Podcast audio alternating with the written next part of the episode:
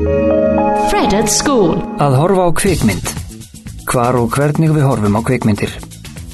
Í þessum hluta skoðum við hvar og hvernig hort er á kvikmyndir og hvernig það hefur breyst með tímanum.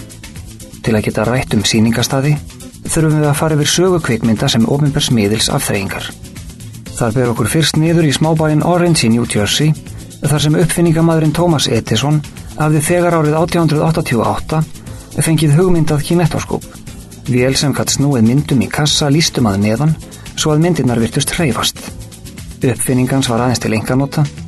Kinetoskóp var hannað fyrir myndir með einstaklingi í huga sem gægðist gegnum lítið gat ofan á vélinni. Þegar Edison skipulaði fyrstu ofinberu síningu sína á kinetoskóp í Brooklyn árið 1893 var ljóst að þó tæki virkaði var það oftakmarkað og lítið. Kvikmyndir þurftu stæra svið. Tveimur árið síðar, árið 1895 í París, hafðu Lumière bræður fundið upp cinematograf, vél, sem gæti varpa mynd á tjald og ólíkt kinetoskóp Edisons gáttu margir hort á mynd samtímis. Kvikmyndir voru loks opnar almenningi. Kvorki Lumière bræðurnir, Edison í nokkur hinna uppfinningamannana, gæti ímyndað sér hversu stórt hlutverk kvikmyndirnar áttu eftir að leika. Í raun var í upphafi aðalega litið á þær sem hliðarsýningu fyrir verkamannastjættina, sem sótti kvikmyndahús kalluð Nickelodeons til að horfa á 5-15 mínútna kvikmyndir eins og þær væru töfrasýningar. Árið 1913 voru Nickelodeons ekki lengur nógu stór til að rúma allan þann fjölda áhorfenda sem vildi sjá kvikmyndir. Því var nöðsynlegt að byggja stærri kvikmyndahús þar sem jáfnframt væri hægt að taka til síningar nýjar og lengri kvikmyndir. Önnur tegund kvikmyndasýningastada var til á fyrirlita 20. aldar, svo kallar Hales Tours of the World og voru þeir hannaðir eins og lestarvagnar.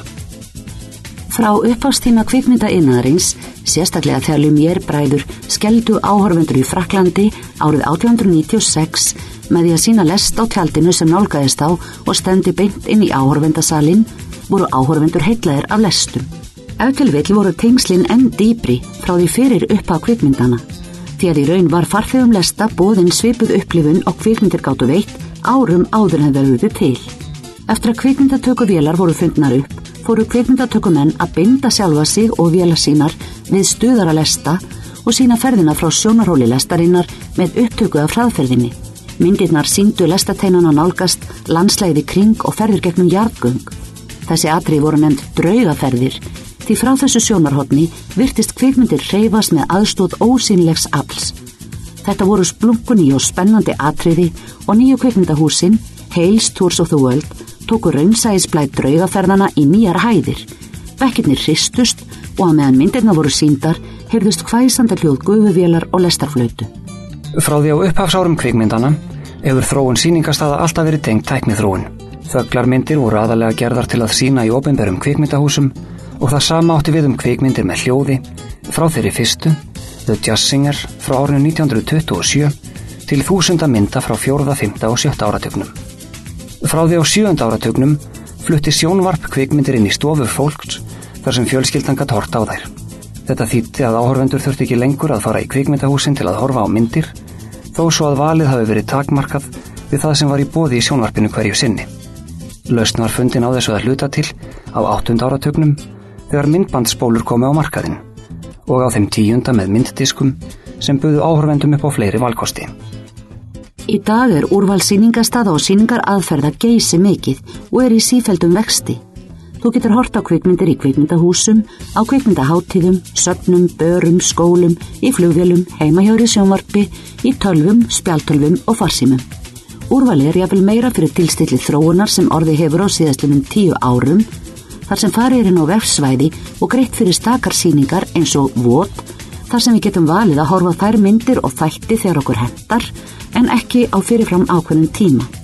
Einn afleginn þess að hafa svo marga valmöguleika hvað varðar innihald og tækja valgla horfa kvikmyndir er að viðbröð áhorfanda skakvart kvikmyndum hafa breyst.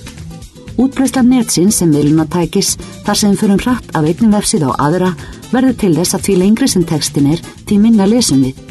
Rannsóknir sína fram á að hæfni okkar til einbeitingar rýrnar stöðugt í samræmi við þróun stafrans samfélags.